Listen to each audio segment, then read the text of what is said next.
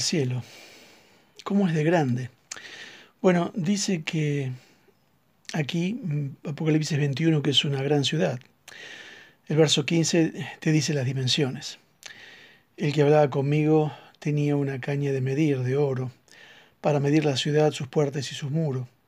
La ciudad se halla establecida en cuadro y su longitud es igual a la anchura. Y él midió la ciudad con la caña, doce mil estadios. La longitud, la altura y la anchura de ella son iguales. Y midió su muro, 144 codos, de medida de hombre, la cual es de ángel.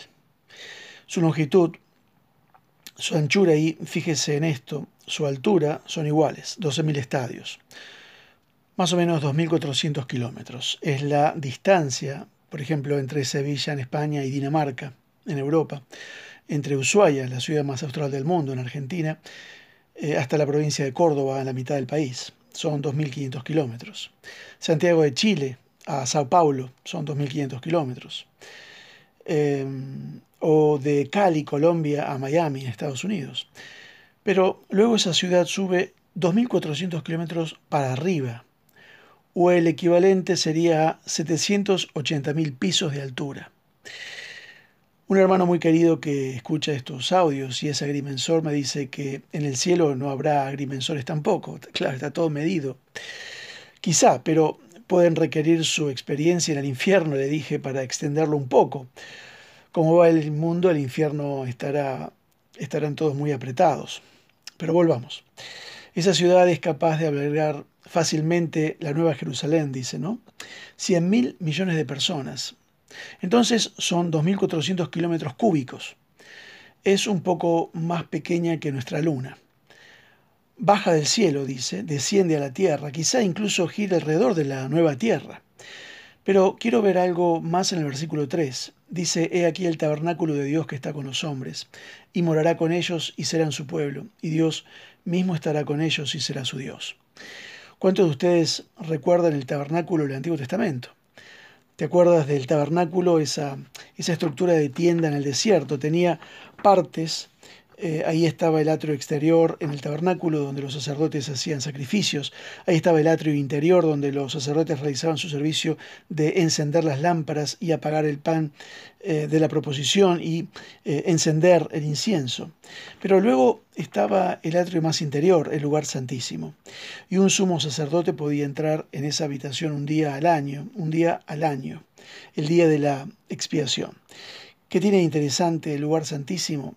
Sabes que era como eh, un cubo también. Era un cubo perfecto, tenía 4,5 metros por 4,5 metros por 4,5 metros.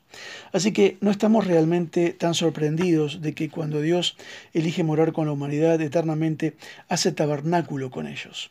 Su tabernáculo entre los hombres eh, en este cubo de 2.400 kilómetros que desciende del cielo hacia la tierra, donde morará con ellos. Ahora mucha gente ha puesto lápiz sobre papel al tratar de describir esto. Uno de ellos es un científico cristiano llamado Henry Morris.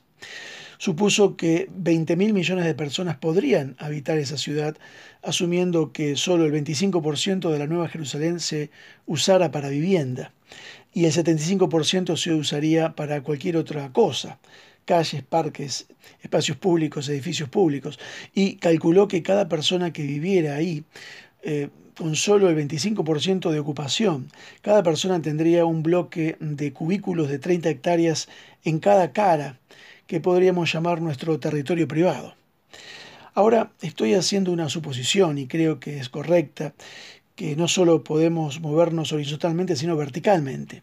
¿Por qué digo esto? Porque la Biblia dice que nuestros cuerpos nuevos, nuestros cuerpos resucitados, serán como el cuerpo de Jesús. ¿Te acuerdas de Jesús después de la resurrección? Él podía atravesar paredes. No tuvo que usar la puerta, no tuvo que llamar, supuestamente apareció, simplemente y él estuvo en un lugar y luego en otro lugar casi instantáneamente.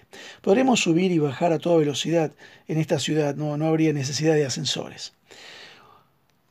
Para el oído medio, todo lo que he mencionado en este audio suena tan descabellado, suena extraño, porque sí, podemos leer las escrituras y podemos tratar de visualizar la descripción, pero es difícil entender esto. Es tan diferente a todo lo que hemos conocido.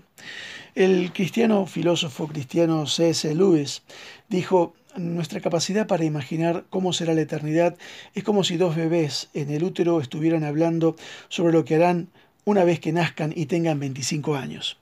Eso me ayudó bastante. Es imposible el pensar que estaremos toda la eternidad. Estamos acostumbrados a que todo empieza y todo termina. El cielo no terminará jamás. Por eso cada vez que damos un estudio bíblico sobre el cielo, te desilusionás, porque me encantaría que eh, mostrarte diapositivas, pero no puedo. Miramos a través de un cristal oscuramente. Tenemos palabras y descripciones visuales y obtenemos una pequeña pista, pero no es familiar.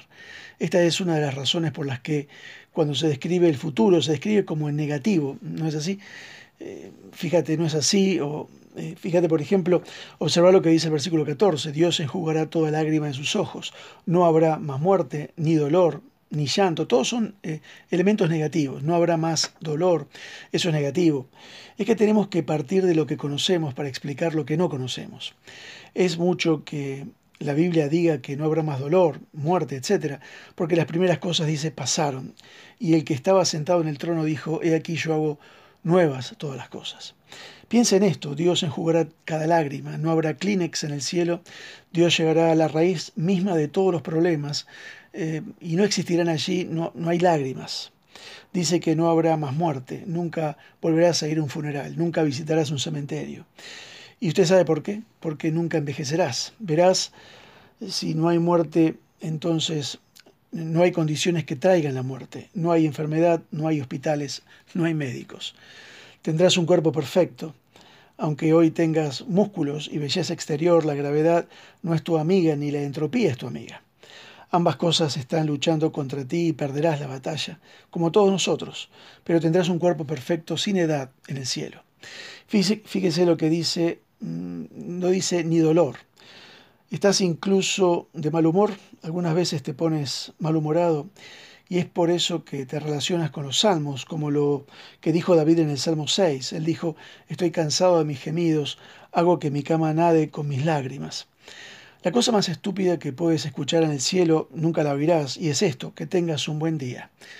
Porque cada día será un buen día en el cielo, no habrá un mal día, no habrá pena ni dolor. Espero que algunas de estas pequeñas descripciones del cielo te animen como si no mm, hubiera dolor. Pablo dijo en Romanos 8, considero que los sufrimientos de este tiempo presente no son dignos de ser comparados con la gloria que será revelada en nosotros.